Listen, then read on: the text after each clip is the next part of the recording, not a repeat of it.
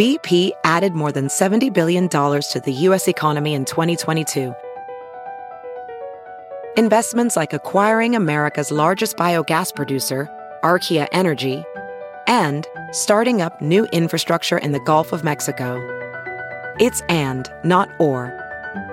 See what doing both means for energy nationwide at bp.com/investing in America. This episode is brought to you in part by Noom. Forget one-size-fits-all diets. With Noom, you get a personalized weight loss plan that's tailored to your lifestyle. No food is off limits. Enjoy your favorites while discovering healthier habits.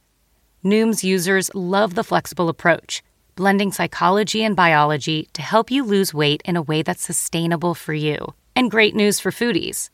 Noom just released the Noom Kitchen Cookbook, with 100 delicious, healthy recipes. Stay focused on what's important to you with Noom's psychology and biology-based approach. Sign up for your trial today at Noom.com. That's Noom.com. Grab your copy of The Noom Kitchen wherever books are sold. Hi, I'm Mark Striegel, host and producer of this show since 2005. On this episode, we're going to talk some rock, some metal, and anything else we feel like. We're also going to jam some tunes, have a drink, and share some honest opinions. Thanks for listening to the Talking Metal Podcast. Let's get things started. Hey guys, thanks for joining me here on another edition of the Talking Metal Podcast. We have three great guests, and wow, I'm blown away by the lineup today of guests, because I've been a fan of these guys for decades and decades, since I was a teenager. I'm trying to think. Yeah, since I was a teenager, a young teenager at that. Frank Bello of Anthrax fame is here, and I have quite a history with this guy. I've interviewed him numerous times through the years, and I even jammed with him once. I was on guitar, John Astronomy on guitar, Frank Bello on bass, Bobby Blitz from Overkill on vocals, and Mike Portnoy on the drums, and we called that band Turtlehead. So I guess Frank and I were in a band together for about three songs. Actually, it was the same song. We played it three times. It was Overkill by Motorhead, and we shot it for our Talking Metal TV show many years ago, about a decade ago. It is on YouTube. I'll try to put it up in the show notes so you can check it out. Again, the show notes are found on TalkingRock.net or TalkingMetal.com. Also on this episode, we have Ron Keel. I've loved this guy ever since I went and I bought the Right to Rock record, and then I went back from there and discovered Steeler and all the great stuff that he has done since then. Wow. Gene Simmons, I guess. I guess it was because Gene Simmons produced the Right to Rock. I think that's what initially drew me to it. And I think I saw the video, too. Did Friday Night Videos play that? I can't remember. But anyways, Ron, I've loved him through the years. And it is just always an honor to speak with him. I spoke with him about a year ago. That was in January 2018 at the Kiss Expo in Atlanta, Georgia. And so he was about due. I love to speak with this guy as much as possible. So yeah, let's get him on Talking Metal every year. We need to have Ron Keel on, and he is back to talk about a lot of exciting stuff that he has going on. So stay tuned for that.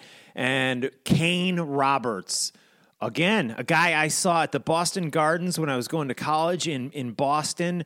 I saw him play with Alice Cooper, and I tell you, he's got a new record out that's really, really good. I mean, I'm really impressed by the new record. Great stuff by Kane Roberts. So, wow, three interviews. Let's start with Frank Bello right now on Talking Metal. Here we go, my interview with Frank Bello. Hey, it's Mark Striegel of Talking Metal, and what an honor calling in. We have Frank Bello. Frank, how are you, man? Mark, how are you, man? I'm good. Freezing my, whatever you want to call them, off right now in New York City, so here we go. Right on, right on. And, you know, Of course, we all know you from Anthrax, but I'm really excited by what's going on with the Altitudes and Attitude album. It's coming out later this week. Get it out. There's some great stuff on this, and I have to admit, I wasn't sure what to expect. This is kind of more heavy rock. It's not like straight ahead metal or anything like that. This is some great sounding stuff. You are working on it with. Well, let's talk about who's involved with this project with you. It's just Dave Ellefson and I. Wrote a bunch of songs together. Jay Ruston produced it. Jeff Friedel plays drums on it, and a bunch of our friends played on it for us lead-wise. And it's just it's been almost a little more than 4 years coming. You know, it's been a while for us. We've been working, thankfully, with our day jobs, Megadeth and Anthrax, and this was a passion of Dave's and I, and just to get it done and just put all the time into it and. We finally have a window of opportunity to put it out now. And the great thing about this, Mark, is a bunch of people from the last... We put an EP out about 4 years ago. Right. It got some really great traction. People really dug the three songs, thankfully. We're very grateful for this. Because, look, at the end of the day, it's not a metal thing. It's total hard rock and it never meant to be anything else. It was never meant to be anything else. It was just, this is what came out. And we're really psyched about it because people are... People are really getting into it, and it makes us feel great. We're really stoked. And you're handling like most of the lyrics and writing the actual words for these songs? Yeah, for the most part, yeah. And are you writing, as far as when it comes to the music, are you writing on guitar? Yeah, you know, Mark, we've known each other for a while. So I play at home. When I'm home, this is what I do. I sit in my living room, and I put the TV on mute. My wife and kid go upstairs to sleep, and I that's my time. You know, that's just me singing and playing the whole right. time. That's what I've done for years. That's kind of how I write. It's just been that. And then I try out songs in open mics in New York City. I go down to Manhattan, and I try out things. Just sign up for like at 7:00. You sign up for on a Monday night. Wow. You sign up for open mics, and you just try out your songs, whatever it may be. It's just me and an acoustic, which I love. And, you know, and you can play rock songs on acoustic. It's pretty easy. And I just find it really cathartic, and it's something I've always done. That's awesome. And are there certain clubs you go to? I know, like, I used to go to Sidewalk Cafe and do the open mic night there. What clubs do you do the open mic night at? It's funny. That's one of them. That's one of them. There's a couple of them in the village over there that just opened. Like, they just started opening into open mics and stuff. And look, this is these great little pubs. These great little pubs, you just see open mic. Why not just go in there in front of anybody? See, that for me, that's the ultimate challenge. It's like just you and a guitar, and just people you don't know. And if it's good, it's good. If it's not, it's not. Right? I love that challenge. Late and Out Here are two songs that I heard that are streaming. They sound, again, we're talking heavy rock, hard rock, not exactly metal. Most of the album, this same style as these two songs? I would say, yeah, but it's a hard rock record. Everybody, put it this way. Everybody's heard the record. You got some, you know, friends I've given to and the record company. They are really psyched because it's a hard rock, but it pays tribute to what we're about where Dave and I grew up on hard rock. Let's face it, late 70s. I mean, Boston, Zeppelin, Kiss, Cheap Trick, stuff like that. And this is what came out of us. And I'm very proud to say that just because you can't forget where you came from. I pay tribute to because I love those bands that were there for me when I was going through hard times growing up and with my dad leaving and all that stuff. And music was everything for me, and it still is to this day. I have to say that, Mark. It still is. Right on. You know, it's just it's another tool in life, and it was very big for me to get out of my bad way and get me looking in more of a positive light. Music was always there for me, so writing songs like this, it means a lot to me, and that's why I live these songs. And I'm just going to be honest, it's straight from the heart, and. I can't write about something I don't know, you know, because I'm not that kind of guy. I'm a straight-ahead kind of guy, and this is straight from inside. You'll see with some of the lyrics you'll see in the songs. That's what I've been hearing, and they say it's very personal, and it is. just to be honest. Cool. And there's some really amazing special guests on the record. Let's start with the one I was most excited about, Ace. How did Ace Frehley get involved with this? Ace is a friend. And look, and Mark, you know this. Dave and I are diehard from way back, diehard Kiss fans. And just asking Ace, I remember Dave was at one of these charity events with Ace, and straight out just asked him, you know, Frank and I are doing this thing. Would you be into playing a lead? And because Ace rules, of course he does. And he said, sure, I'd love to. So we got him, and I got together with his manager, and we all made it happen. It was, and I love it, dude. You think about it as if you told the 15-year-old Frank Bello, who's waiting in front of Madison Square Garden, in front of the Kiss Ace poster, that Ace Frehley was going to be playing lead guitar on one of the songs that I've written in my life, I would have never believed you. And for me, it's just like that. I still get that feeling of how important that band was, and specifically Ace, in my life. And again, it's one of those things where it's a feather in the cap, and I'm very excited. And he plays great, man. He's a great player. It's Ace, for God's sake. I love it. Right on, you know? Right. Absolutely. And there's some other pretty big heavy hitters on the record with you. Can you tell us who else joins you on this record? Yeah. Nita Strauss. For everybody probably knows about Nita Strauss now, but if you don't know her playing, check out her playing. She plays with Alice Cooper. She's incredible. We got Russ from Steel Panther. Yeah, Russ from Steel Panther. There's so many. There's Nikki Black, who plays on it. She's awesome, too. Another great player in L.A. God, there's so many. Kristen Martucci from Stone Sour. Just a lot of great. I'm probably forgetting a couple because we've had... You know, do you say Gus G? Gus G, right? And Gus G, I forgot. Yeah, see, there's a lot of great John Donay from who plays with Anthrax. Awesome. It's just a great thing that Jay Ruston, our producer, has a great Rolodex, and he says, "Why don't we just call this?" And he just calls people in, and obviously we're friends with them, so it all works really nicely. Right on. And this started as an EP a number of years ago, like you mentioned. But at what point did you decide, hey, we need to do a full length with this?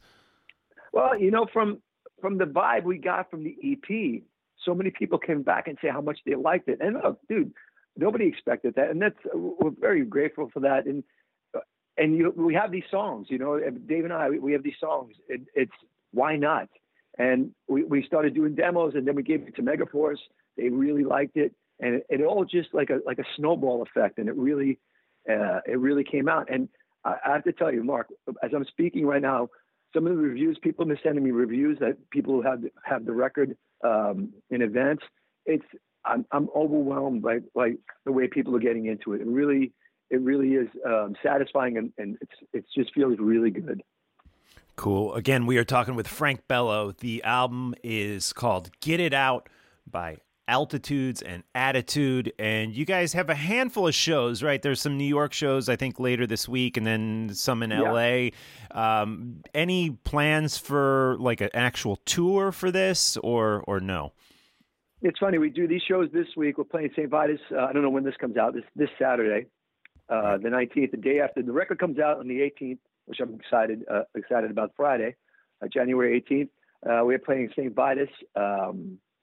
On Saturday, we go next week. We're playing a Musicians Institute in LA. That's just like a little get together, and there'll be some songs be played there. Then we go to, you know what Ship Rock is? I've heard of it. Yeah, it's like it's a Ship Rock cruise, right? It's a rock cruise. We're playing that, and we call it A&A for short. A&A is playing that, and then we go on tour, which is wonderful. Slash invited us on the tour tour of Europe. Which is awesome. Okay. So I don't know if we're doing 6 or 10. We're doing like a bunch of shows out there with Slash. So we're really excited about that. And Slash is the best. He's the friend, and he heard some songs, and then he asked for more songs, which was great. His management asked for more songs, and they heard it, and then he invited us out there. I mean, that's what's really cool, man. That's how great of a person. I want people to know how great of a person Slash really is. Wow. He doesn't have to bring A&A out, because I mean, his shows were sold out anyway. But because he's so into music, and thankfully he likes what A&A is doing, he invited us out. And I just wanted people to know how great that dude is. He's a great person. Very, very cool. And Anthrax, let's see, you guys are doing some dates in Australia and New Zealand, I think, in March. And then is the rest of the year kind of going to focus on just getting the new record together? Yeah, Anthrax is in quiet time right now. We're going to write. We're going to write, and we're going to put that aside for now, and just write songs. That's what it's about. So we'll do some tour, a little bit of touring with in Australia, Japan, and done. But right now, I'm going to be focusing on the Altitudes and Attitude, and hopefully people will dig it. Is it a totally different? I mean, I'm assuming the answer to this is yes, but it's got to be a totally different songwriting process when it comes to doing stuff for Altitudes and Attitude than it would with Anthrax. It is, because with Anthrax you have Charlie, Scott, and myself going out doing that, and with Altitudes and Attitudes, literally Dave and I, and to be honest, just in our homes, and then we come together later on, because I write a lot of the songs right in the room I'm standing in right now is my living room. TV on mute with my little amp, and this is it. And I put the recorder on, and it just flows like that, thankfully. But it's very freeing. It's very, we try anything with A&A. We'll try anything that, if it sticks, it sticks, really. Right on. And when you write with Anthrax, do you write on guitar, or do you do that on bass? Yeah. Yeah. Always. I mean, if I have a bass lick that I want to, like, to start a song or something, I'll record that also. I'll start, but I usually I play a lot of guitar, or just rhythm guitar, but right. Most of my ideas are on guitar. Cool. And I know you've dabbled in acting, actually more than dabbled. You've done some major TV shows and movies. Yeah. Are you doing anything with the acting right now? Right now, it's about Altitudes and Attitude, but right. I told my agent I'll be having some, because I haven't had any time at all. I mean, we've been out forever with the Anthrax thing. So this is the first time this year I'll have some months off, and you need that time just to go and meet people and read for things. But if it's available, but right now it's definitely about the Altitudes and Attitude. Very cool. Well, I'm excited to hear you're going to be going out with Slash. There's going to be some New York shows, some L.A. shows, and sure. The album, again, the two songs I heard, they just sound fantastic. We cannot wait to get our hands on the full album. Again, we're talking with Frank Bello of Altitudes and Attitude, and the album is Get It Out, so definitely pick it up. And, Frank, it's always a pleasure talking with you. Thanks, man. Mark, thanks for the time, and thanks for giving this a chance. I really appreciate it, bro. Yeah, you bet. Not going down again, and it doesn't matter what it is. I don't know whatever lies ahead, but it's never gonna be my end. I wanna make some changes that I need to see. It's hard to say, I'm not the man I wanna be. Time goes by, but time will never tell you. It's too late, what you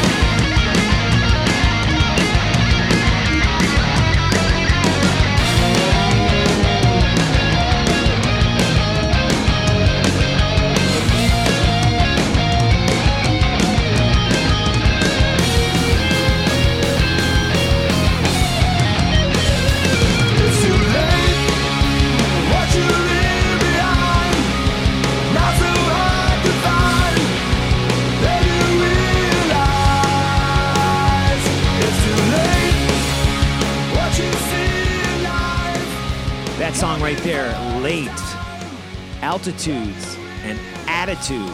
Check it out, guys. It's great stuff. I mean, listen to that song. Fantastic. Good job, Frank, and we look forward to new music from Anthrax, I hope, coming soon. In the meantime, we got that one. That's a great, great little thing that Frank is doing there. Not little, massive sounding thing, right? Altitudes and Attitude. Dave Ellefson, Frank Bello, great stuff. So, without further ado, I guess I don't know if we should do Ron Keel first or Kane Roberts first or second, I should say, because we already did Frank Bello. Let's do this. Let's do Ron Keel, and you guys got to promise me you're going to stay tuned for the Kane Roberts interview, which will close out today's episode. And before we get into Ron Keel, I do want to say this is one of three podcasts. Talking Metal is one of Mark Striegel's, that's me, three podcasts. We have the Talking Rock podcast, which is now back with its like third RSS feed. It's free. Freaking dog is barking. It's like I can't get a freaking 15 minutes of silence in this house. It drives me crazy. Anyways, now I lost my train of thought. I'm totally flustered. I do three podcasts. I do Talking Metal. I do Talking Rock, which I do with Joey Haney. You got to resubscribe to it if you're like, oh, I used to subscribe to that last year. No, that RSS feed is dead. We're actually on like our third or fourth RSS feed for that. The Talking Metal RSS feed is the same feed we started in 2005. I've had it taken over by a company that now distributes it for me, but it's essentially the same. So you could have been subscribed to Talking Metal since 2005 and still be getting it downloaded to your iPhone. However, with Talking Rock, it's gone through some changes. Joey Haney and Chris from CNJ Radio have now taken over the RSS feed, not taken it over, given it new life with a new RSS feed. So subscribe to that. If you dig it, please leave a five-star review on iTunes for my Talking Rock podcast. Support me on Patreon. Ron Keel and I are going to talk a little bit about Patreon as well as his time in Black Sabbath. Yes, Ron Keel was in Black Sabbath. We're going to find out exactly how long he was in the band, what the deal was. It's a it's very, very cool, and I can only imagine, as can Ron and as can everyone else, what Sabbath would have been like with Ron Keel. Because let's face it, after the Born Again record with Gillan, which is an album I love, one of my favorite Sabbath records, quite frankly, they really kind of took a big fall and released some albums that really weren't that good after that. And I can't help but think Ron Keel,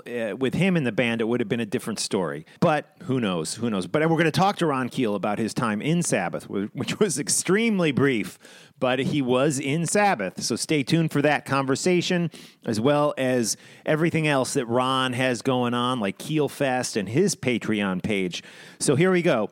This is Cold Day in Hell. That's Yngwie Malmsteen on the guitar, Ron Keel on the vocals. You got Rick Fox on bass, Mark Edwards on guitar. I think Ron played some guitar on this record too. But everyone, of course, always remembers Yngwie. Going way back to 1983, Ron Keel, really one of the guys who discovered Yngwie. He told me the story of him and Mike Varney, listening to tapes and he really wanted Yngwie for Steeler, and he and Mike Varney made that happen. We don't talk about Yngwie in this interview, but definitely. It's a great listen and a great conversation, as always, with Ron Keel. Here we go. This is Cold Day in Hell by Steeler, followed by my interview with Ron Keel.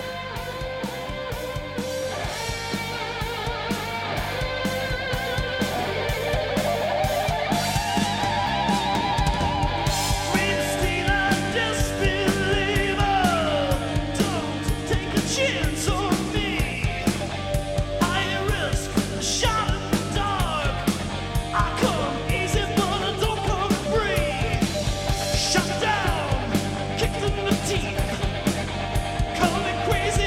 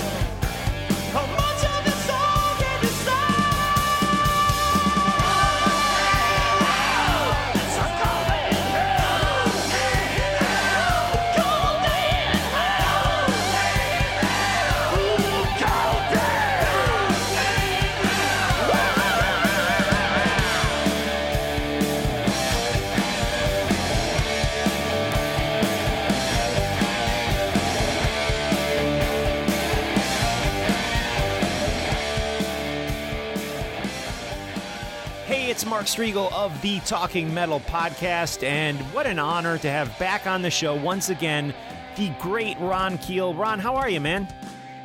I am doing fantastic. Been a great week, man, with the KeelFest announcement, the new lyric video for Road Ready. Oh, so much is happening, and now I'm on Talking Metal with Mark Striegel. How cool is this? Yeah. Well, thank you for joining us, and let's start with KeelFest, man, because this sounds just great for any hardcore fan of your career, and it's literally your career. I mean, the stuff we're going to hear at KeelFest from you just spans all the way back to Steeler, to Keel, to Ron Keel Band, new stuff. So let's talk about how this festival came about, and if you could fill us in on any information you have on the festival. Man, I don't really remember where the embryo kind of got fertilized, but I remember one day or one night, it was kind of a joke. Hey, I'll throw up my own festival, like Ozzy, of course, Ozfest. I'll just call it KeelFest. And so, being the domain whore that I am, I went on to my domain server and I registered the domain, KeelFest.com. It's been sitting there for a couple of years, and it's kind of a way to, I think it's a great way to serve both my needs while giving the fans what they want, because my priority is the Ron Keel Band. That's my new album. Those guys have been with me now for almost 5 years, busting their asses, making great music, doing great shows. And we really are a very tight, close-knit family. Me and Dave Cawthorn, Gino Arce, who's been with me for 20 years, Jeff Kohler, The Rev on drums, and Dakota Scott on keys. And these guys have been through hell and back with me, through ups and downs, through my wife's battle with cancer. Right. These guys stood by me. And they could have gone anywhere. They could have gotten other gigs. They could have joined another band, because I said, man, I don't even know if I can tour anymore.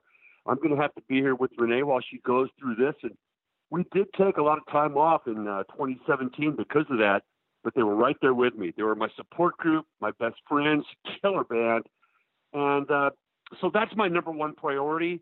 However, there is still activity in the Keel camp as well. You know, we do some of these big festival events like the Monsters of Rock Cruise. Yep. We did that last year, and I love those guys. That's a brotherhood and a family that's been alive now for 30-plus years. This is our 35th anniversary of Keel. I can't believe that. And those guys are very special to me as well, and they want to play, and they keep bugging me all the time. Ron, let's do some more Keel gigs. And I just can't, because my priority is Ron Keel Band. And then, of course, my friendship with Rick Fox and the Steeler fans and all that goes way deep.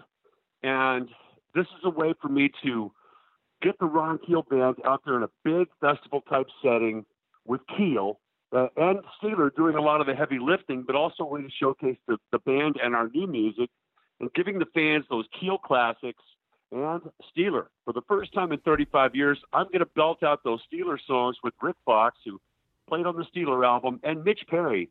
Wow. Very renowned guitar player who's played with everybody. And Mitch actually took Yngwie Malmsteen's place in Steeler in 1983, played on the Final Frontier album, been a longtime friend and part of the Keel Steeler family. So he's the logical choice to fill the guitar position. Dwayne Miller from Keel is going to do the drums during the Steeler segment of KeelFest. So it's really exciting to have the first real Steeler show, do those songs for the first time since then, and put it all together into one 3-hour marathon. It is going to be extremely taxing vocally for me. Obviously, it's a 3-hour show, and it's not band, break, band, break, band. It is one solid 3-hour show where I'm pretty much up there the whole time, belting it out. There'll be some transitions and some kind of weaving the story around the music and the show, but it is a 3-hour marathon, and I can guarantee you at 12:30 a.m. on May 10th, after that show is over, there's going to be one hell of a party. Wow, that sounds just insane. And the I guess the question is, it's just you doing this 3-hour set. There aren't going to be other bands involved in the festival, or there will be some openers or something. I'm pretty sure there's going to be one opening act. We don't know who that is yet. Okay. But our show is 9:30 to 12:30. That's the Columbus gig, May 10th at the Al Rosa in Columbus, a famous venue. We've got a lot of deep roots in Columbus. I lived there for a couple of years, and the promoter, song productions, old friends of mine who really believed in this concept and this idea, and they wanted to have the first KeelFest in Columbus. Now, that's not to say we shouldn't take this thing wherever it makes sense. I'd love to do a Southern California day, to bring KeelFest to Hollywood or New York, Australia. I'm ready to do 6 to 10 of these this year if we can get the money up. I mean, literally, It is an expensive operation. You got 10 guys, 4 lead guitar players, and those guys are really expensive. I'm kidding. It's a big operation. You got 10 musicians, a crew, a big production. So it's expensive. It's not like just the Ron Keel Band or Keel. It's 10 men, and they all have to be paid, and hotels and airfare and all that. So there's a lot of money at stake. But I think it's going to make sense. I think it's going to be worth it. I think the gig in Columbus is going to be sold out before we ever hit the ground, and I'd love to do more of them. Yeah, I hope you can. I'd love to see you up in the Northeast, New York, New Jersey, Long Island. That would be great. There's a lot of Keel fans up here that would love that. Well, I'm sure now that I'm on Talking Metal, we'll get everybody's attention, and the phone's going to ring off the hook, the email's going to explode, and we'll get some more gigs. Right. Well, I tell you, I hope so. And there is always new stuff coming from you. I am really digging this new lyric video that you put up, Road Ready. Let's talk about that. It's such a cool rockin' song. I love how you throw out titles and little hints of your past in the lyrics. Fun song. And this is coming off a new record, right? The Fight Like a Band album, releasing March 1st. On David Ellefson's EMP label group. Oh, cool. We signed with David a little over a year ago, and he has been so supportive of who I am now and what I'm doing now. When we signed the deal, and David and I have been friends for a while, and when it came time to make a new album, I went to him first because I just really admire his business sense, his passion for music, how he runs his business, and his chart success with EMP the last year speaks for itself. So I went to David with the record, and he embraced what I'm all about, which is really the metal cowboy. And there's metal, and there's cowboy, and I'm a little bit of both. And David just looked across the table from me when we signed the deal, and he said, "Ron, just be you. I want you to sing your life." And that's what we did. Wrote the best songs we could. Road Ready is a great way to introduce the fans to the new album. It's not. It is one of the heavier songs on the records, and I want to make sure my fans that have been with me through the twists and turns of my career, I want them to know that I embrace my past. I treasure those memories. I love that hard-hitting, screaming, thunderous metal and the fast, up-tempo songs like Road Ready. When I sat down to write the lyrics to this piece, I used a couple of Keel lyrics as placeholders, here's the melody, and I got a couple of syllables here that fit. And I thought, well, why don't I just keep that going? And I ended up using 20 phrases, titles, lyrical innuendo, so to speak, from throughout my career with Keel, Iron Horse, the Rattlers, and Steeler. There's references to lyrics from all of those songs. Luckily, after 35 years of making records, I could find a number of really good rhymes. Right. Because it's a jungle out there. The devil may care. I mean, there's a lot of good rhymes in there. And, I think the fans have really, really identified with that. I think it got the message across. First of all, we're fired up and ready to go. It's a great opening song for the show. And a great way to showcase some new music while paying tribute to my history. Right on. And again, that is the song Road Ready by the Ron Keel Band. And the new album you said is called Fight Like a Band. And it's out when? March, you said? March 1st. March 1st. We're having our big album release party at the Grand Falls Casino in Larchwood, Iowa, which is literally just over the border from my adopted hometown of Sioux Falls. That is February 23rd, so we'll do the big album release party where we're going to perform the entire album, top to bottom, and the Keel hits as well and all that. And then the record comes out the following week worldwide on EMP. Awesome. Well, congratulations on that. I can't wait to hear the rest of the record. Again, I am loving the song Road Ready. I heard it for the first time on your Patreon page, your Patreon community there, which is really, you're doing a great job with this, and I know it's a rather new thing for you, And let's talk about all the cool stuff that people can get when they support you on Patreon, because there's different tiers and you get different access to different stuff. I guess let's start with what drew you to Patreon. Well, thanks, Mark, for allowing me to talk about that. It's something I'm really excited about, very passionate about, and it grew out of a desire to, well, we're all online these days, and there's a couple of subscription services. Being a fan of radio and podcasts like yours, and I don't want to plug somebody else's gig, but Coast to Coast AM with George Norrie, I really, really enjoy that show. And I've been for many years, I've been a Coast to Coast insider, where you pay a monthly fee and you get all the extra cool stuff. And I thought that would be really cool if I could do something like that. And the issue with Renee's bout with cancer a couple of years ago really brought it into focus, because I was suddenly faced with the fact that I may not be able to tour anymore. I might have to stay here with her. And if that's what it took, I would have done that. She means the world to me. And she went through 7 surgeries, radiation, chemo, the whole deal. You and I have talked about this before. Yes, we have. And it was a very scary time. And I didn't know. And I told the guys in the band, I don't know if I can tour, if I can leave. I can't leave home. If she has surgery, I can't. What am I going to do? I can't just say, bye, honey, I'm going to go on the road. I got to stay here. And I'm trying to find a way where I could, quote, work from home. Don't we all just want to work from home anyway? I mean, that's a dream gig. Yeah. And I was having a couple of web designers put together a, quote, subscription site when I found the Patreon platform, and it was tailor-made for guys like you and me. And so what it is, it's a subscription platform. You pay $6.99 a month, and you get all the cool stuff. And video, audio, experiences, and we are just scratching the surface with what we're offering at patreon.com/Ron Keel. Mark, I consider it to be it's like my living room online, all right? Yeah. I've got a fire in the fireplace. I got some cool stuff on Keel TV. I got the music up on. Why don't you come on over, and we'll enjoy this together in my house online. Now, if you were coming to my house, you'd probably take a shower. You'd probably put some gas in the car. You might even stop on the way and buy a 6-pack. For the cost of that, you can subscribe online and join me in my Patreon page. And I'm putting a lot of the old Keel concerts from the actual debut of Keel, the first show we ever did, some of the big shows like Rocklahoma, M3. And these are things that they're not real. You're not going to manufacture a DVD. They're not pro shot broadcast quality. One camera from the sound booth usually, but you get to experience that moment in time. Unreleased audio. In fact, I am going to be uploading for the first time that nobody's ever heard this.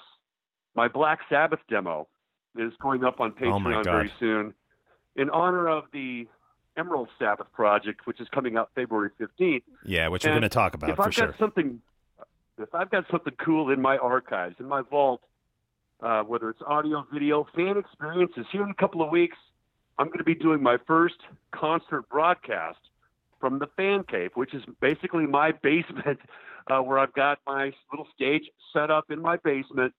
I'm going to play some acoustic songs. I'll be online with you. I can take requests. We can communicate and interact during the show, and it'll be Ron Keel live from the Fan Cave. This is what I built when I didn't know what the future held for me. I knew I had to keep entertaining people. I had to keep doing what I do, but I wanted to try to find a way to do it from home. And patreon.com/Ron Keel has provided me with that platform. So I hope everybody will check it out. At least look at it, check it out, and see if it's something that you're interested in. And I tell you, Mark, I haven't had one subscriber who has not renewed. I mean, you can cancel at any time. It's $6.99 a month for the all access. You can go hardcore, and if you're hardcore, that's $25 a month. But I load you up with all the cool swag and free stuff in the mail every month and all that. But we haven't had anybody who's subscribed that has not re-upped the following month, because everybody's digging it. Wow, and it is very cool. I am a Patreon, a subscriber for your page, and I am loving it. I cannot wait to hear the Black Sabbath demo. I want to talk about Sabbath. And I also just, before we go there, I wanted to say that, you know, I signed up for Patreon probably a year ago or so, and I really didn't do anything with it. I told my listeners, oh, you can give me money on Patreon, but I didn't do anything. I wasn't giving them rewards. I sent them all a t-shirt. That was about it. And you've inspired me to step up my Patreon page and really turn it into something that's more exciting for the Talking Metal listeners. So I just want to thank you for giving me the inspiration, because you are working it so hard and doing such a great job on your page that it's inspired me to kind of kick into a higher gear with my Patreon page. So thanks. Oh, you're welcome, and thank you as well. I am a paid follower of yours on Patreon as well, and I enjoy your interaction, your messages, and what you do with both your podcast, your Patreon, all that stuff. I'm a fan. That's, you know, it's worth that extra couple of bucks a month to get that firsthand interaction with guys like you. Well, I appreciate it, Ron. And, you know, we are going to right now talk about something I don't think, you know, you've been on the show a number of times. I don't think we've ever gotten into your history with Black Sabbath, because there is this cool tribute record coming out called Emerald Sabbath, and you're on it. And I remember, I think it was picking up Circus Magazine or Krang Magazine, one of those magazines, and reading that Ron Keel was the new singer of Black Sabbath. So this was obviously a short-lived little part of Sabbath history, of your history, but it's very, very interesting history. So let's go back right now to your history with Sabbath, and also mention that you're doing the song Trashed, right, on Emerald Sabbath. Let's start there, actually. The song Trashed. Who's joining you on this song? I actually have three tracks on Emerald Sabbath's Ninth Star album. And the cool thing is, Trashed, the Ian Gillan song off Born Again, I think it was Bobby Rondinelli on drums, and I'm not sure who else played on that track. The entire list of the track listing and who played on what. Is it Vinny? Is Vinny Appice on that? Vinny did the other two with me. Okay.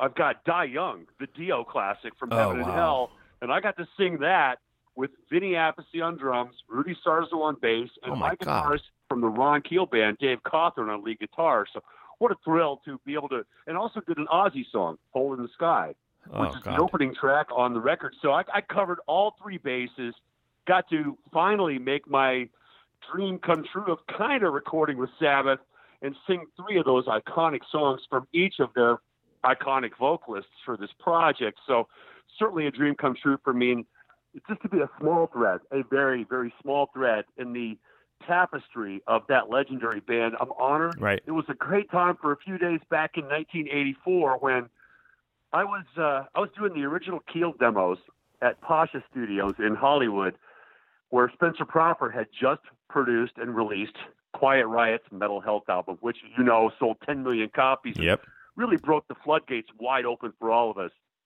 So I was in there recording the Keel demos. Spencer heard my voice, and he was signed on to produce the new Sabbath album, the follow-up to Born Again at the time. Ian Gillan had just left the band, and we're looking for a singer, and Spencer basically got me the gig based on the strength of those demos. So I had to go in, and Spencer was trying to push outside songs on Sabbath. He was trying to make them into a commercial 80s hair band, and Tony and Geezer just weren't having any of it. That's why the whole situation imploded. But Dana Strum produced my Sabbath demo, and I never did get to record with them or tour with them. So this Emerald Sabbath release is kind of a dream come true for me, because I got to sing some great stuff, and I'm really proud of the results. I didn't just get to sing it, man, you know, and I'm not tooting my horn enough, and I crushed it, and I'm really, really proud of those vocals. And Ronnie Dio was a friend of mine.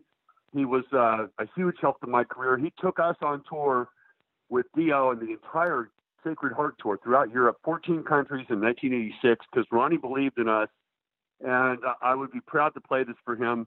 I'm sure he's up there listening in heavy metal heaven, and I think he would approve. So that's really to me, that's all the justification I need. I can hear it and listen to it, and I'm really proud of it, and I think Ronnie would dig it as well. Yeah, and there are some real heavy hitters on the Emerald Sabbath record, which I believe comes out next month. You got... From Ozzy Osbourne's current band, a good friend of mine, actually, Adam Wakeman, is doing some songs on there. You got former Sabbath vocalist Tony Martin, again, Vinny Appice, Dave Walker, who was briefly in Sabbath back in the 70s when Ozzy left, before Ozzy came back to do Never Say Die. Right. Yeah. So there's some really cool stuff in here, and all these players, or at least most of the players on the record, have a direct connection with Sabbath, including you. So to just circle back around, so it's post Born Again, and you are in the studio. They actually, the thing that makes it a little curious to me is they actually announced that you are going to be the new singer, but you're telling us here that it was really only, what was it, a week? Was it how long were you officially thinking that you were the singer of Sabbath, and why did they jump? It was 3 solid days. I can tell you 3. That. Okay, but the thing was, they had we'd had several meetings. I had gone to Don Arden's office. Don Arden, Sharon Osbourne's father, was Sabbath's manager at the time. Yep. He sat me down. He laid down the law, told me the rules, told me what my pay was. I've got a signed contract, all that stuff. And he said, "You do not say a word about this. If word gets out, really, I was under a gag order. I could not talk about it, could not say anything. And, of course, I'm doing whatever the hell they want me to do. It's Black Sabbath, man. I'm telling the lie. And I went in to tell my guys in Kiel. My band had only been together at that point, gosh, maybe a month. I had just put Kiel together. It was my chance to go out on my own and do my own band with my own songs. And we were headlining a big venue in Pasadena, Perkins Palace, 1,700-seat theater there. And I had to go into my band, and I set them down. I said, "Guys, man, I really appreciate you guys, all the work you've done and all the preparation and getting ready for this Kiel show. But that first Kiel show was going to be our first and last. That was it." And I set my guys down and told them that I am joining Sabbath. The contract is done. We've come to terms, and I am the new lead singer in Black Sabbath. But you can't tell anybody. Shh, don't tell anybody. This cannot get. And the guys were Mark Ferrari, Brian J. But they were my buddies. You know, they're cool. And so I said, "Don't tell anybody, all right?" Absolute hush-hush. I leave the band meeting, go out in my car, start up my engine, and on the radio, KLOS Radio, Los Angeles, it's just been announced that Ron Keel is the new lead singer in Black Sabbath. I go, "No, they're talking about it on the radio." And I go home, click on MTV, and there it is on MTV. Big news. Ron Keel, the new lead singer in Black Sabbath. And then, of course, the Kerrang! Feature. I think you mentioned that. Yeah. Full-page announcement that Ron Keel was the new lead singer in Sabbath. So it's very well documented. I think, I don't know who leaked the information. It wasn't me. But the documentation was there at the time. And, to be honest, there were – and if you've read Lita Ford's book, and I don't want to say anything negative about anyone, especially Tony Iommi, one of the greatest rock gods of all time. But Tony was going through some stuff at the time, and there was what Tony says in his book, though, by the way. His book is wrong. I'll call him out on that right now. He said, Ron gave us a demo tape, and there were 2 singers on it, and one was on side A and one was on side B, and they wanted the guy on side B. With the other guy, they didn't want me. That's bullshit. I got a signed contract and an announcement on MTV, and it was a done deal. That's whatever Tony said in his book. That's not true. And the fact is, Mark, what they wanted at the time, they desperately just wanted Ozzy back. Yeah. Ian Gillan had just left. They really just wanted Ozzy back. I could have nailed the gig. I feel very confident that had I had the opportunity, I would have gone on stage and in the studio and really been at home in that band. And I think, who knows what might have happened. Yeah. But once again, I get to relive that dream with this Emerald Sabbath project. Yeah, I can't wait to hear the Emerald Sabbath album. It just has a really cool collection of people on it. It's definitely something I'm really looking forward to hearing. You know, it is interesting because after that point, like you said, I can't wonder what would have happened with you and the band, because I really feel like they went into a very strange period releasing that album. They called it Tony Iommi's Black Sabbath. What was it? What was that called? Seven Star, which a lot of people think is potentially the worst Black Sabbath record of the entire catalog. Some people say it's Forbidden, which was a number of years later with Tony Martin. But yeah, it just seemed like creatively they were very unfocused at that point, and you can't help but wonder what you could have brought to that that dynamic. Well, now you can hear at least how I would have gone on Gillan, Ozzy, and Dio on those songs. And this is 35 years later. I was 23 years old at the time, and I think I sing better now than I ever did. Some of those super high piercing screams are no longer in my vocabulary for some reason. Right. But in terms of tone, delivery, quality of executing a master vocal in the studio, and being able to cut a gig like KeelFest live absolutely. At this stage of the game, I'm really proud of the hard work and the results. And really, that's all it is, Mark. It's not talent. It's just hard work, man. I bust my ass every day. I sing every day. I talk a lot, as you can tell. And when I speak, I try and speak in a strong, sharp tone so that I'm not pushing air through my vocal cords and putting wear and tear on them. I'm one of those guys that the more I sing, the more I work, the better I get. And I could not stand to take a month or 2 months or a year off. I think I would die, and I think I would suck when I came back. So that's why I'm not stopping. Right on, and I'm totally psyched for everything you have going on and your hard work. I can definitely see it on Patreon. You are really working that. And just to round out the Sabbath thing, one just final question on that, and then I'll shut up about Sabbath. But so you never actually got in a room and jammed with them, is that correct? They had listened to the demo and liked the demo, and they were going to bring you in on that with Spencer's approval. If I had the chance to get in a room with them and jam, it would have been a done deal, man. Right. I'm telling you right now. There would have never been any doubt or compromise or looking back. I did not get that opportunity. The demo that I cut was outside songwriters that Spencer was trying to sell these songs to Sabbath and make them, as many producers and record companies in the 80s did, they would push outside songs on the hard rock and metal artists because they wanted to, quote, have a hit song. And these were cover songs. At least one of them ended up as a single for King Cobra, a song called Hunger. Oh, wow. Right. And that's one of the songs that I cut. It was going to be a Black Sabbath song that Spencer was trying to get them to record. And Spencer, I'm pretty sure, I might be wrong. I'm grabbing at straws here, but I think Spencer did produce that King Cobra album. And that's why King Cobra recorded the song Hunger. Because Sabbath didn't want it, and I think he produced that record, if I'm not mistaken. But that was one of the songs that I did. And there was some absolutely hellacious screams on this demo because I was trying to show off. I was trying to check out what I could do. So, man, it really is over the top. And Dana Strum producing it, and I talk to Dana about this all the time. So we did a gig together just a few weeks ago.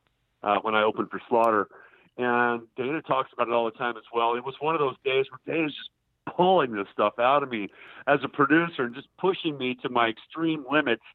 And I don't know how good it is, but it's really, really, it's over the top. These heavy metal scream, and you know, they call me the screamer, right? That's what I did back in the day. So this demo certainly lives up to the hype.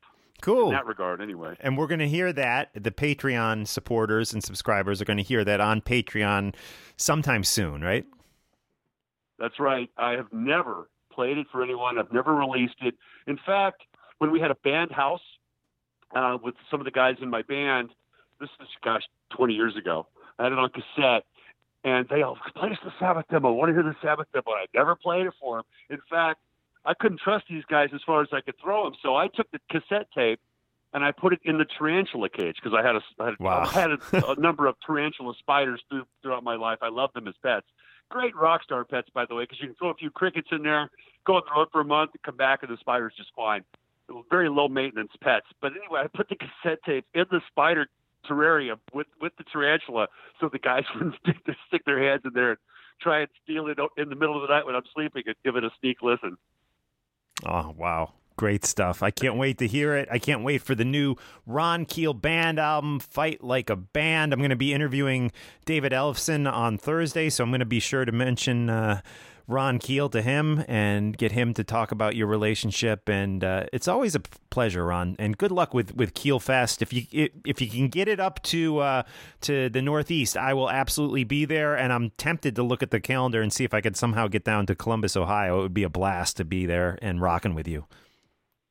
Man, it will be great. Whenever we run into each other, it's always a thrill, and it's great to see you. Great to be back on the show, Mark. And next time we talk, hopefully you'll be making a guest appearance on the Roncast. Oh, I love that. I'd love to interview you. Yeah, man. I know you've got some great stories, great history in this business, and I would love to turn the tables and put the microphone on the other side, so to speak, and interview you for my show. Well, I love talking about myself. It's my favorite subject, actually. So, yeah, nice. Keep me posted, man. I will. Cool. Thanks for listening, and keep talking metal. Let's do it.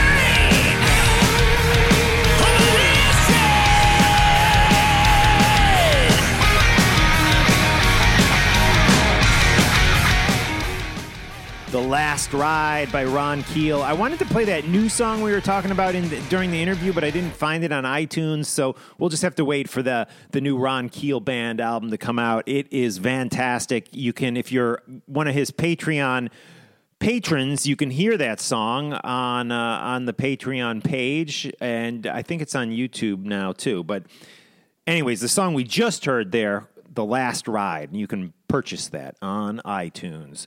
Guys, use our Amazon links. Support us. Please join me on Patreon. There's so much cool stuff going on there. I don't know if I finished my podcast rant from earlier, but I meant to say there's the Talking Rock podcast. There's my Talking Metal podcast. You can get those for free on iTunes. But I don't think I even mentioned it. There's now the Mark Striegel podcast. It is available only to our Patreon patrons. So if you need a third podcast by me, you can join us. Even a $2 a month pledge on Patreon will get you that third podcast. I'm going to try to do once a week with that. So the Mark Striegel podcast is happening, guys, and it's only for the people who are contributing on Patreon to my page. And we're putting up awesome other content, video content, all sorts of cool shit. So check out my Patreon page and support Ron Keel for sure. And definitely get this Kane Roberts record. Holy Christ, is it great. It is just a fantastic listen. The New Normal by Kane Roberts. Yeah, man, let's hear a track off it right now. This is Beginning of the End with some very special guest vocalists on this track. And Kane's going to tell us who they are during the interview. So stay tuned for that, although you probably can figure it out by listening to the song, who these guest vocalists are. This is off the new Kane Roberts album, it's called The New Normal. The song is called Beginning of the End.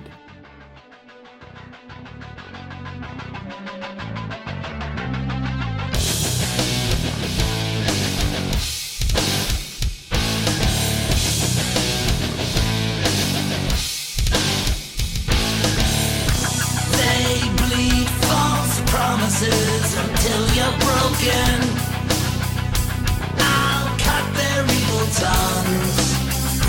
Their corporate lies will bend your mind. Tell me what I need. Make believe you have faith in me. Spinning into madness on your own. It's the beginning of the end. Say goodbye to the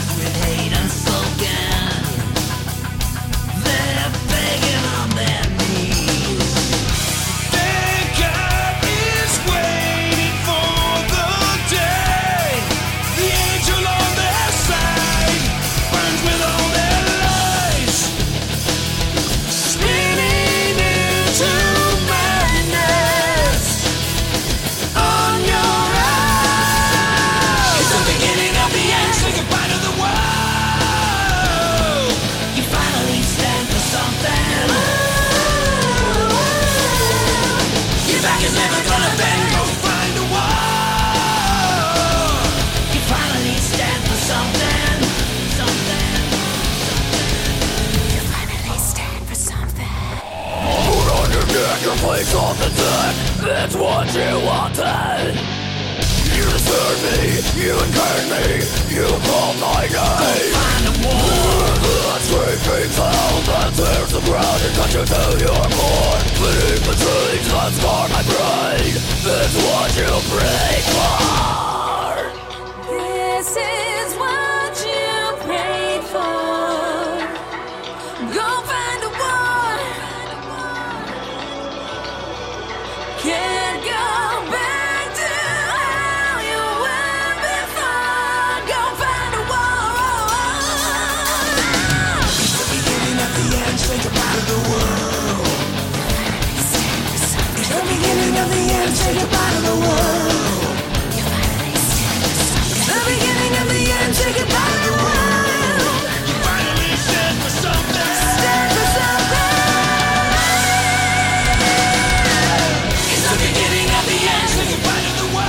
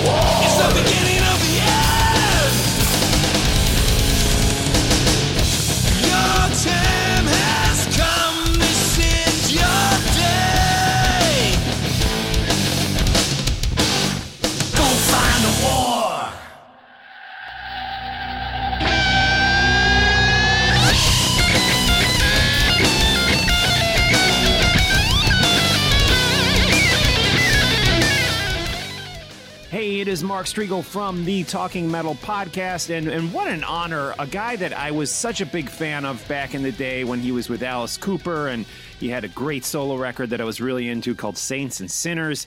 The one, the only Kane Roberts. Kane, how are you?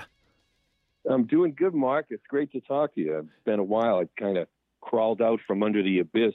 So here I am again. Yeah, and you know, it's interesting because, like I said, I was a big fan of you back in the day. Saw you at the Boston Gardens playing with Alice Cooper, and it was just a wow. great night. I loved that concert.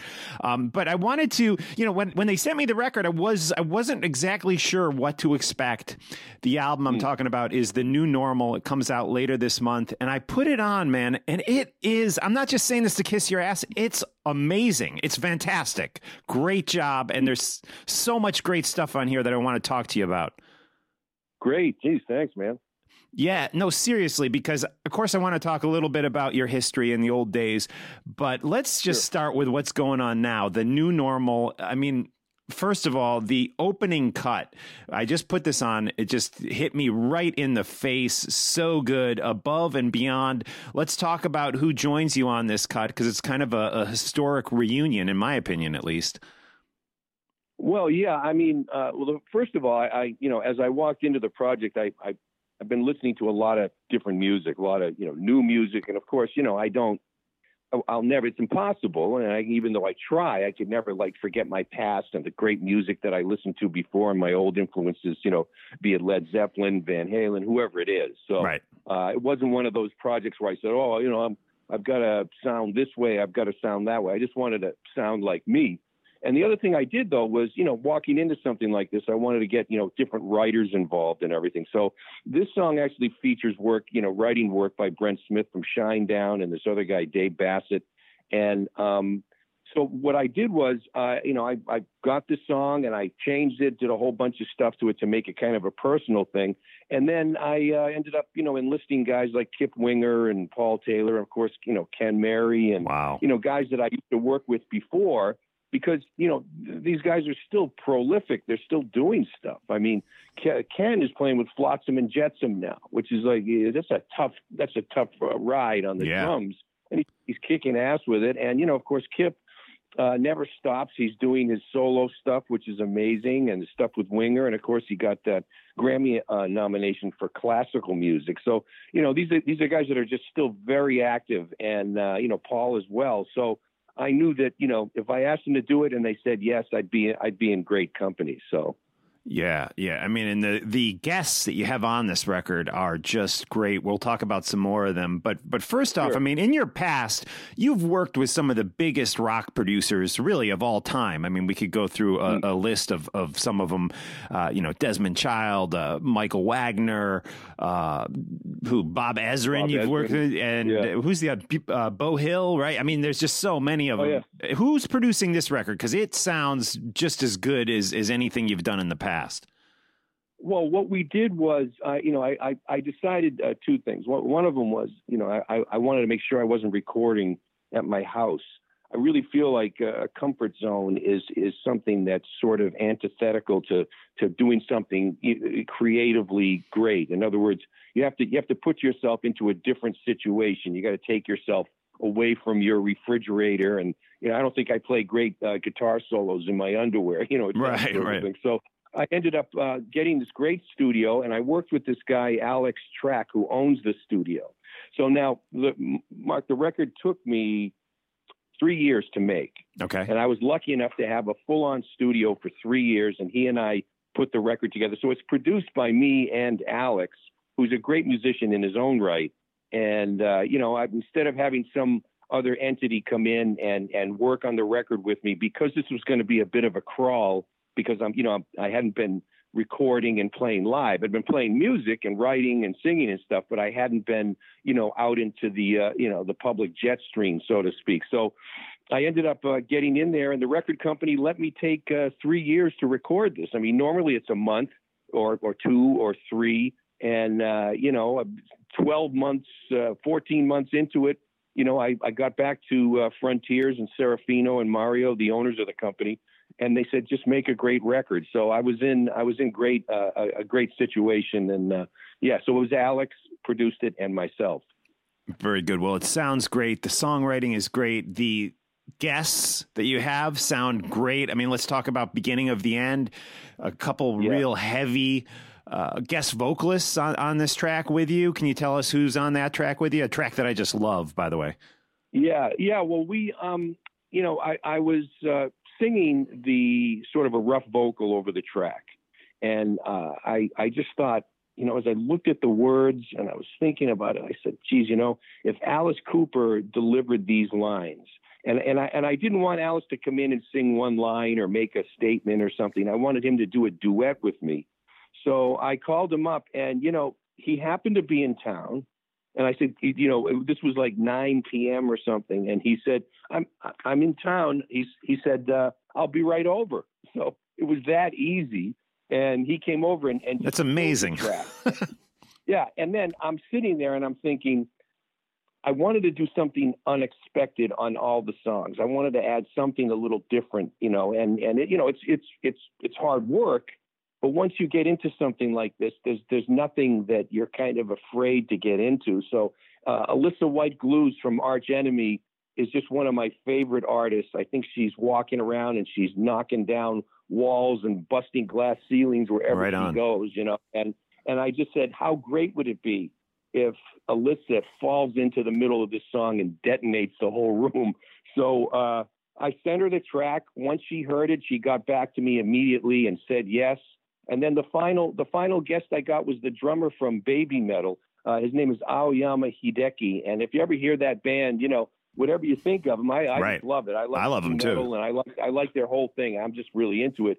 But if you check out the drums, it's like a machine gun back there. And he gave me two versions, and he said, I hope this is okay.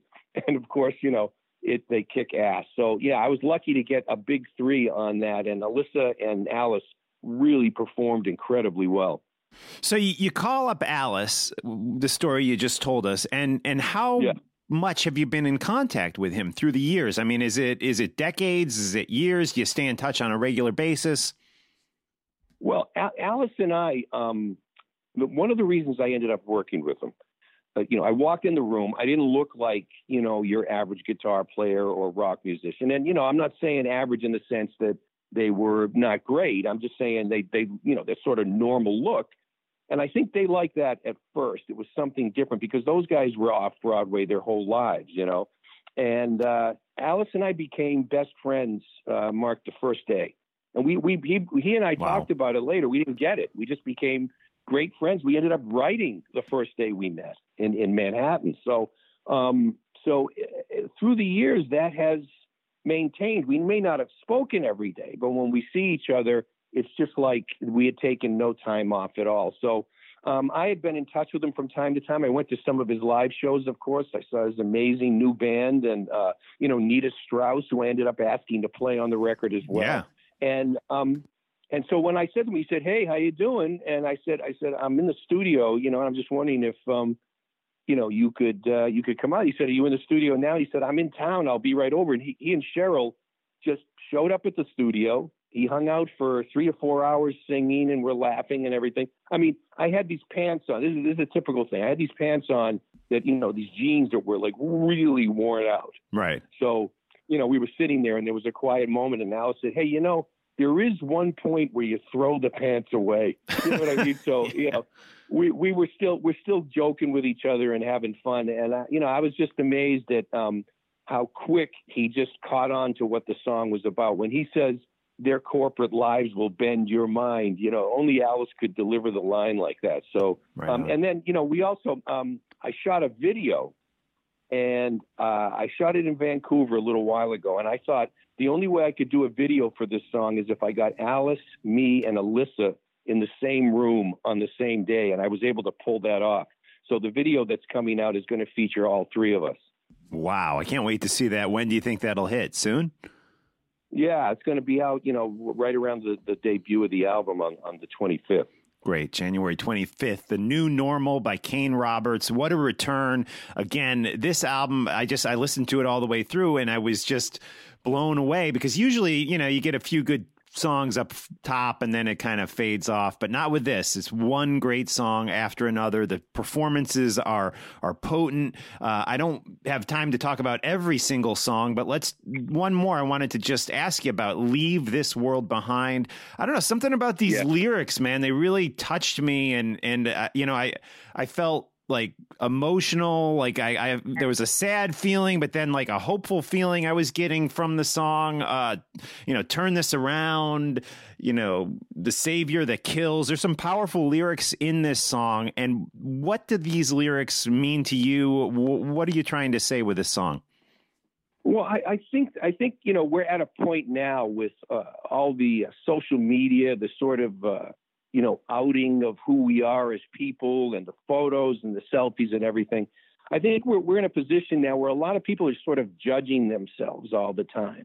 And, you know, we all go through, you know, incredibly hard times. Life isn't easy. You know, it's one of those things where we get blindsided all day and night. And, you know, it's the thing that reflects the good times. And so the point of the song is, you know, you run into these dark places, and what you try to do is, rather than stay there, is just leave your world behind and turn it around, you know? And it's so funny, that line that you picked on there, you know, you're a savior that kills, you do all these things wrong, a hater in love, you know, it's all right. You know what I mean? Just be who you are. Right on. And, you know, the other thing about that song was the middle section with the guitar solo.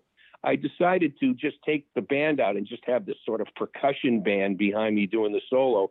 So, you know, we just felt like as we stepped into each song, we were going to do something a little different. And, you know, actually a lot of the messages, Mark, on the record are actually more hopeful and positive, you know, so I'm glad you picked up on that. That's one of our favorites. Yeah. I wrote that with Brent as well from Shinedown. So. Oh, very cool. Very cool. And great record. Again, we're going to be hyping it on Talking Metal. We encourage everyone to get it. In my opinion, one of the first really great releases of 2019, The New Normal by Kane Roberts. Kane, I gotta, of course, touch upon some stuff from your past before I let you go. Sure.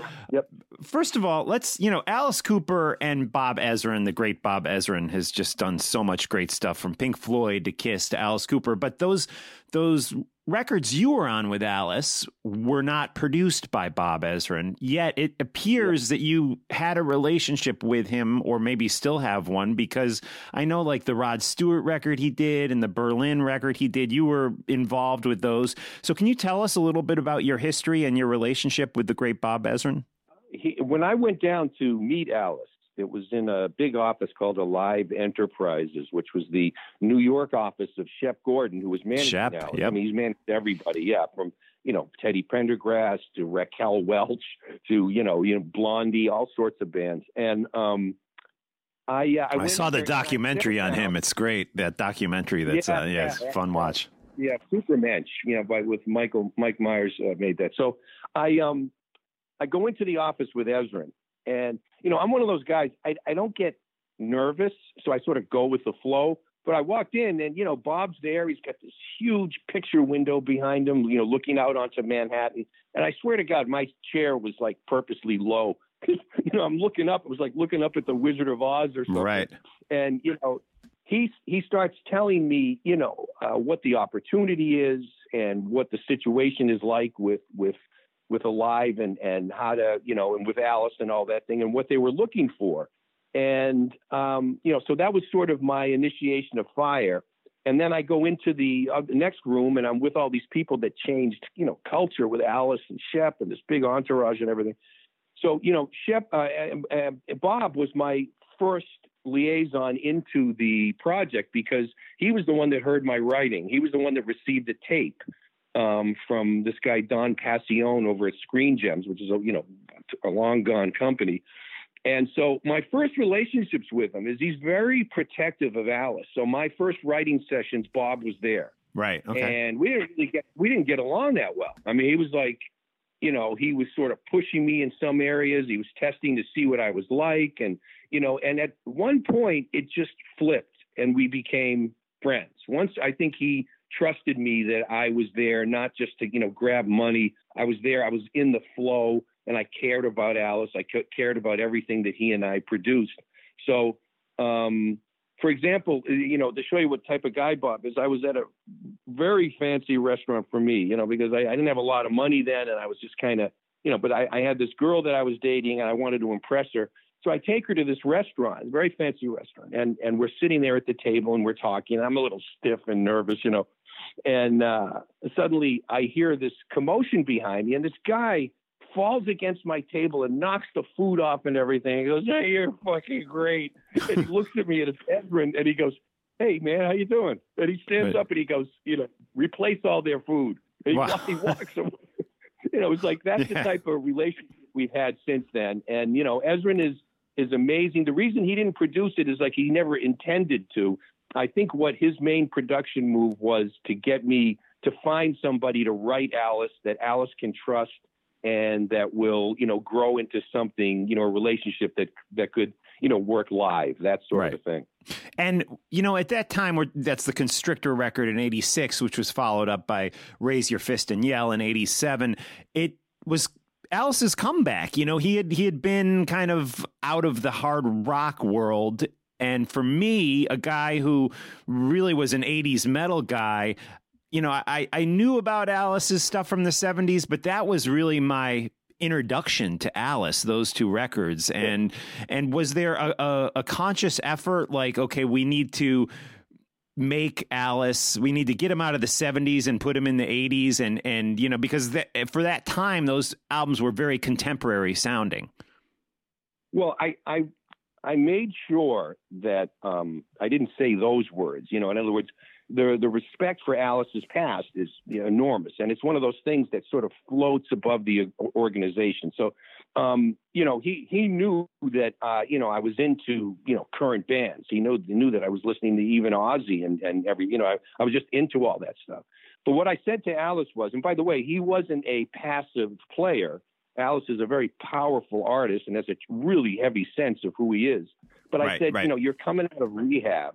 I don't want people to think that you survived rehab and here's your music again. I want people to think that you've come away from this kind of, you know, rebuild at like a nuclear Alice, you know. So, you know, you can tell from there's a tape out there, I guess, you know, VHS at the time, a recording of The Nightmare Returns, you know, the first show. And you can tell that, you know, as soon as Alice hit the stage, the band's heavied up, "Welcome to My Nightmare," and the whole show.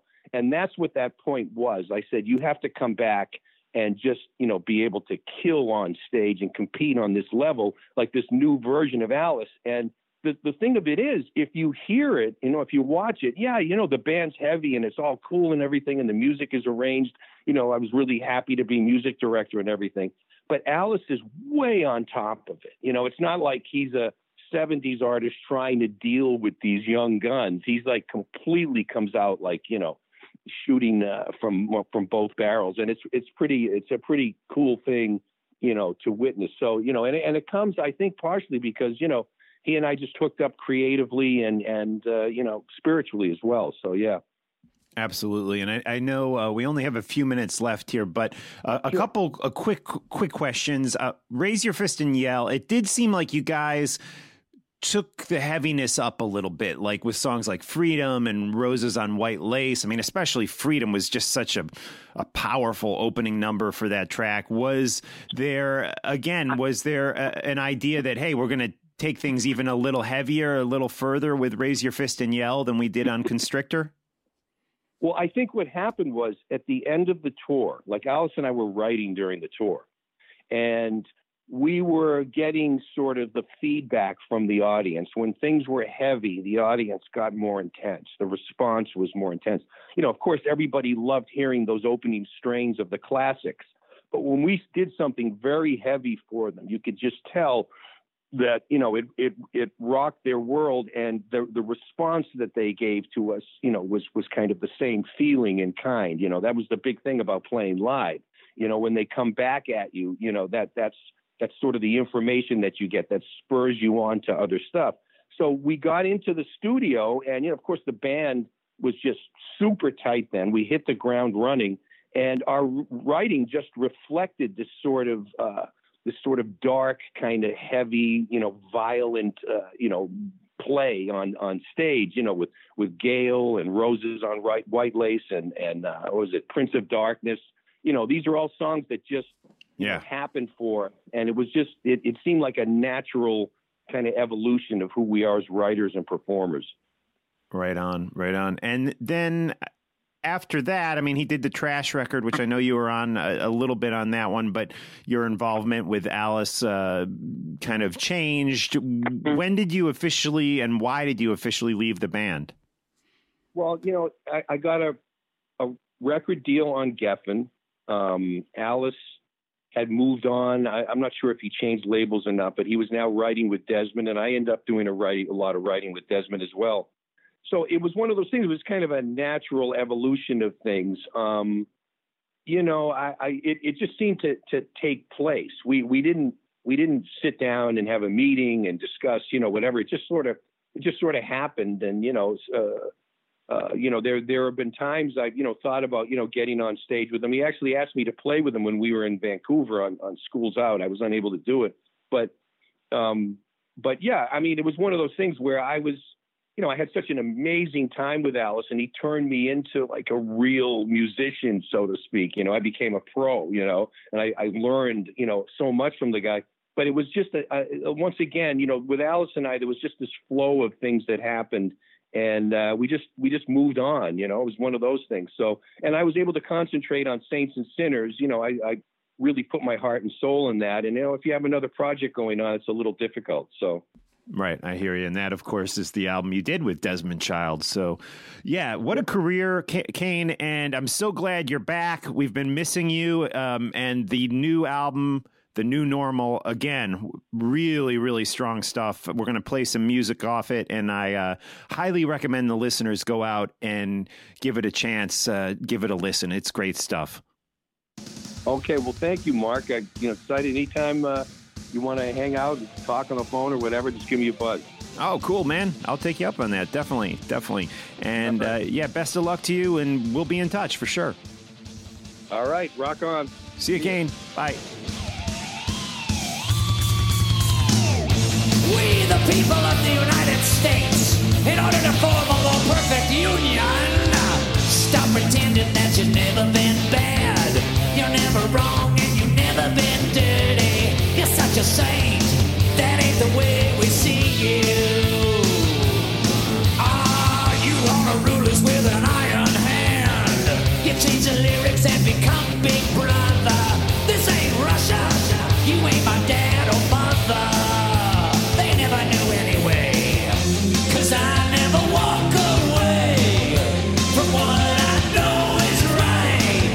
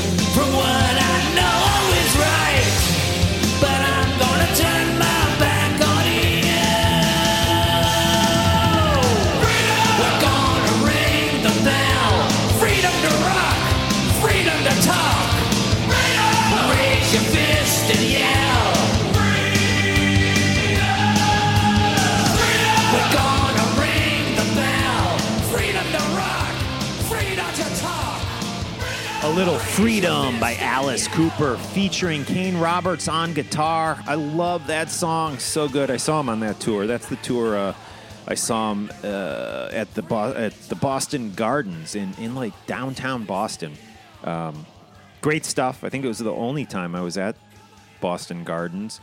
Because most of the shows, when I lived in Boston, most of the shows didn't happen in the city of Boston if they were arena shows. I mean, I remember seeing Megadeth there, and there was this theater that some of the metal bands and stuff would play at. I saw King Diamond in Boston at the clubs. But most of the concerts in the year I lived in Boston, you know, we'd have to go for the arena shows. We went down to Rhode Island for Kiss. We went out to Worcester for Rush. But I guess the one arena show that I saw in the city, the actual city of Boston, was Alice. And from what I remember, a lot of the big groups, like Kiss didn't play there on that tour.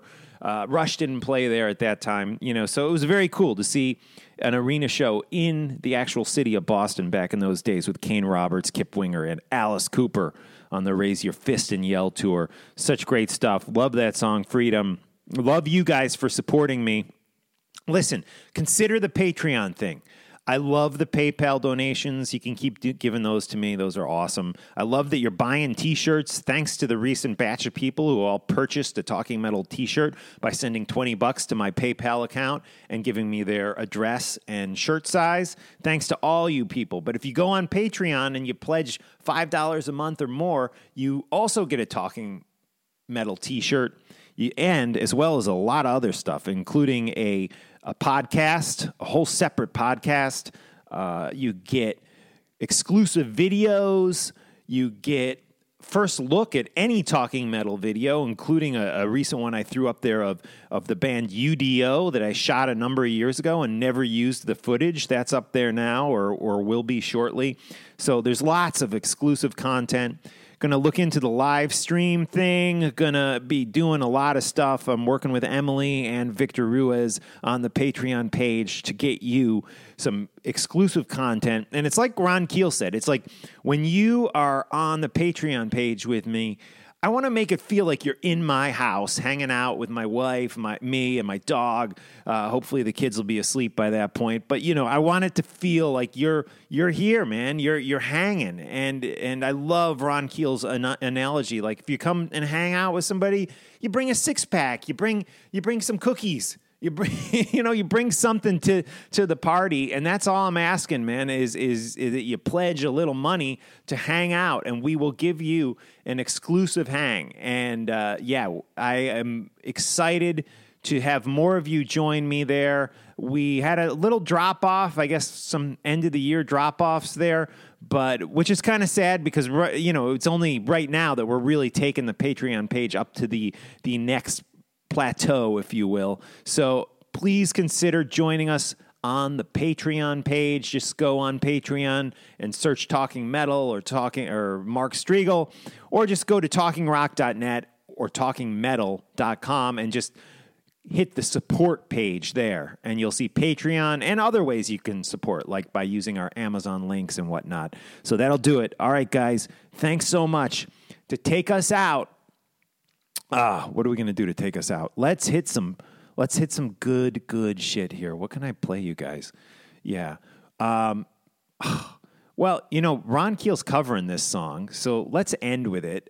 He mentioned it during the interview. This is Trashed. Now, Trashed is just a, you know, they never liked the mix on Born Again, but it's still a great record. I really think Born Again is right up there with the Ozzy era stuff, the Dio era stuff. I mean, Dehumanizer I didn't love quite as much. When I say Dio era, I mean Heaven and Hell and Mob Rules. You know, it's right up there with those. And in some ways, the last great Sabbath record, in my opinion, at least until 13. I loved 13. I know some people didn't. I thought the comeback with Ozzy was just fantastic. But so this is the opening cut off of that record, and Bill Ward did play on the record. He did, you know, as he did Heaven and Hell. A lot of people think, oh, Heaven and Hell, that was Vinny. No, that was Bill Ward, and he even played a handful of shows with them after Heaven and Hell came out, at which point Vinny joined up. And then, of course, Vinny played on Mob Rules, left with Dio to form Dio, at which point Bill Ward's back in the fold, you know, briefly, just, I believe, for the album. And then I want to say it was it Bev Bevan who did the Born Again tour? I'm not sure. Oh, here we go. Trashed by Black Sabbath.